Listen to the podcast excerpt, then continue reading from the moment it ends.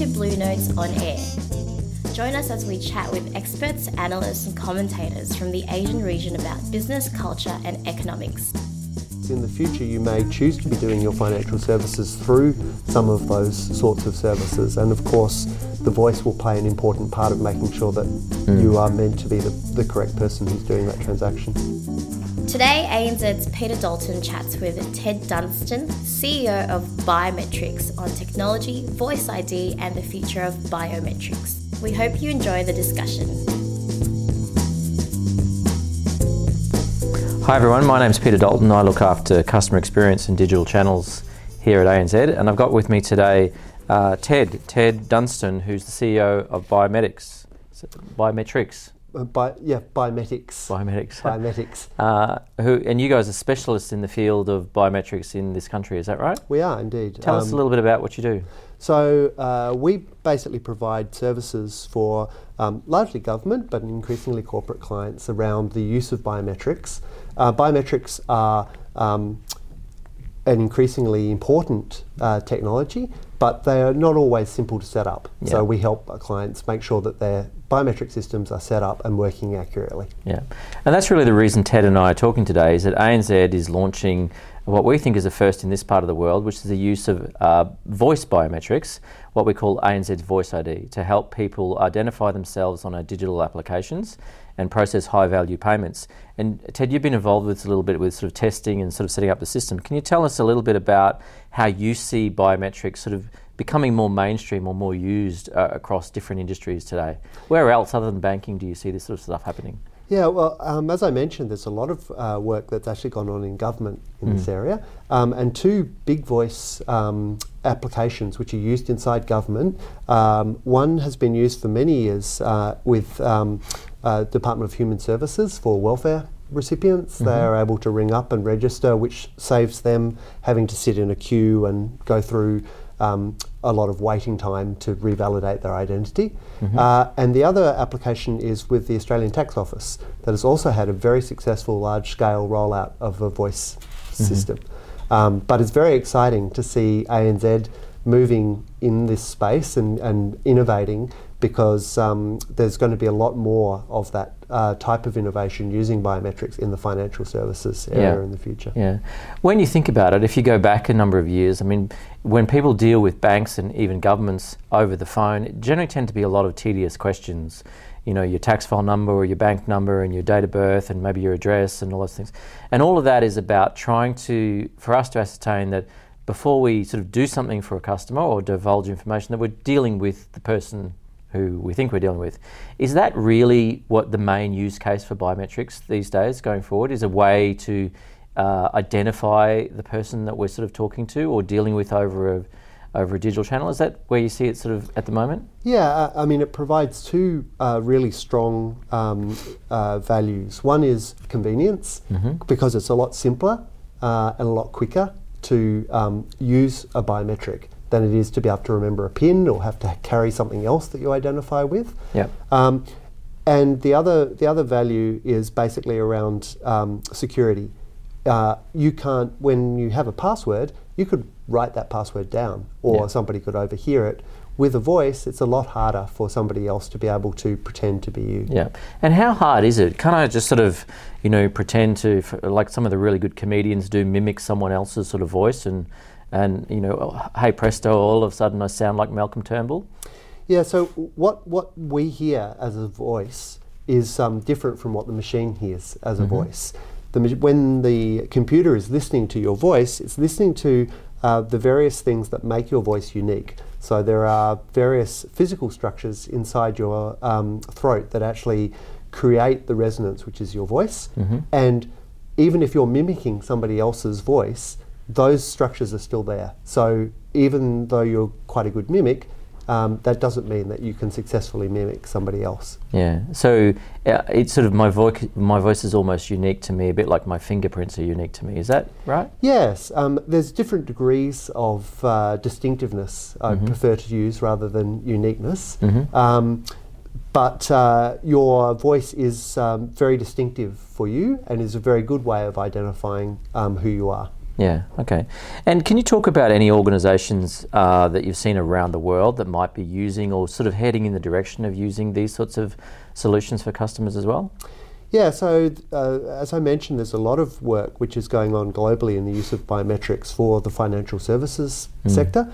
Um, many people will have biometric solutions on their mobile phones at the moment through fingerprint recognition. Yep. Yep. Um, in other countries, they use um, vein recognition in order to access banking services and ATMs. Mm-hmm. Um, so I think one of the things that will happen in the future is there's an increasing um, amount of technology that's being put into mobile phone platforms, which will be able to be used for uh, biometric verification. So not just your fingerprint, Yep. not just your voice, but your face and other sorts of biometrics as well. That's important too because one of the things that you always need to be thinking about with biometrics is the vulnerability aspect. Mm. And how could somebody defeat that? You mentioned mimicking previously.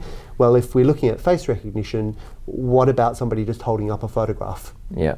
And um, so, technology uh, that comes out that's going to do an effective job at um, biometric accuracy also needs to look at how um, it can defeat anybody trying to bypass the security. Yeah, yeah. We're also seeing a lot of innovation um, in the world ar- around voice in general, with things like uh, the Google Google Now mm. and Amazon's Echo, and I think Apple are releasing their HomePod or something built on Siri sort of later this year. And those things allow you just to use your voice to sort of ask a simple sort of question or a quirky question. Do you see uh, those things uh, sort of getting more advanced in the future and using biometric sort of techniques as well?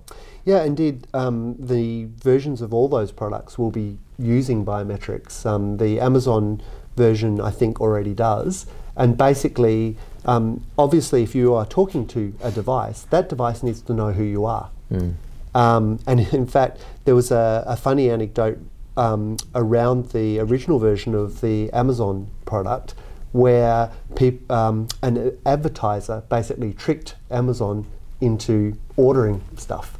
So when the ad came on the television, it basically talked to the device oh. and so ob- obviously, you need to make sure that whoever's giving a command to one of these sorts of devices is the correct person. Ah, and that's where biometrics would come in. Correct, because that's identifying who you are. Mm. So instead of your six-year-old child saying, "Hey Siri, can you order me a pizza?"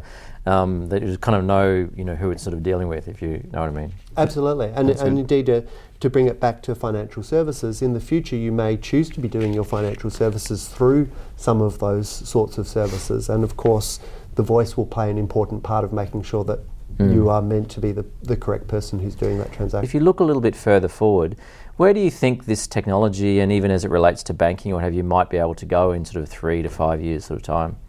I, I think we, we, we're out at that turning point where the technology is starting to appear more and more in mobiles in various ways. And um, for those of you who use a biometric on your mobile, you almost forget about the fact that, you have some form of biometric on there. Mm. It should be passive in that sense. Mm. Things around you just know who you are and will let you use them in a secure manner. And so um, things like your uh, office, when you come into your office, you most people have a swipe badge that they need to use to get into access. Those sort of things will become biometrically enabled. Um, your car, um, your house, uh, there will be all sorts of places where at the moment you need to provide your proof of identity um, that will become, uh, where things will become a lot easier, a lot simpler. So, what you're saying is things like keys and cards and passcodes and pins and one-time SMSs and all those sorts of things are sort of on their way out. And increasingly, a lot of our solutions will more look to know who we are when we go to our office or log onto our PC or use our bank. Is that sort of where you see this going? That's absolutely correct. Yeah. But I, I, do think it's important to point out that um, biometrics are just part of the solution to that mm. problem. They're not the entire chain of solution. Mm. It also relies on smart devices and other layers of security, which mm. are part of the picture. And I think sometimes um, it's important to remind people when they look at biometrics to realize that biometrics are a really important part of tying uh, identity and security together, but they are part, they work in combination with all of the other parts of the security picture. There's been a little bit of media recently about biometrics where what if someone could record my voice on their phone or another device or use a computer to pretend to mimic my, mimic my voice? Uh, does, does that sort of, uh, is that pose a challenge to these sorts of systems? Um, so, in short, it does pose a challenge, but there are technology solutions at the back end that are able to help pick up where you've used a recording and also pick up where synthetic voices are being used. Um, the uh, so referencing my earlier answer, though, it's important to understand that the biometric sits as part of a context yeah. in the transaction, which means that it's not just about the detection of those um, mimicking or synthetic voice. It's about the whole package yeah. of, of security. Yeah. So in our particular case, you know, for us to for you to do a high value payment on our mobile channel, you need someone's phone, you possibly need their fingerprint, you need their PIN, and you need their voice. So it's that combination of things together that make it sort of uh, you know trustworthy to use. Is that right? Correct. And that sort of leads me to my last question: is you know you're an expert in the field of biometrics and whatever. Can people put their confidence in these sorts of solutions? Are they sort of safe, if you like, for people to uh, to use for, to access their phone or their banking or to make a payment, etc.? Yes.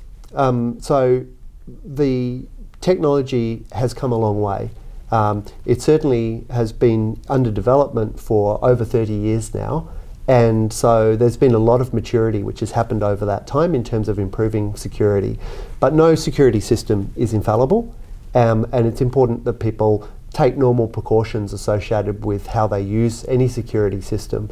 But modern biometric systems have a lot of security and safeguards and are part of an embedded layer of security, which means that um, uh, consumers can have a good deal of trust when they see a large brand using biometrics that, mm. that, that those biometrics will be secure and handled well. Mm. That's great to know. And we really appreciate your company's assistance sort of looking at our biometric implementation because this is the first time we've done it. And as we mentioned before, we think one of the first in this part of the world uh, in sort of helping us sort of get it set up and sort of fine tune. So thanks very much for your help over the last sort of few months. We really appreciate it. My pleasure. Peter. All right. Thanks, everyone. Thank you for listening to Blue Notes on Air. Blue Notes on Air was produced by the Blue Notes editorial team with music by Kevin MacLeod. Blue Notes is a publication of ANZ Banking Group.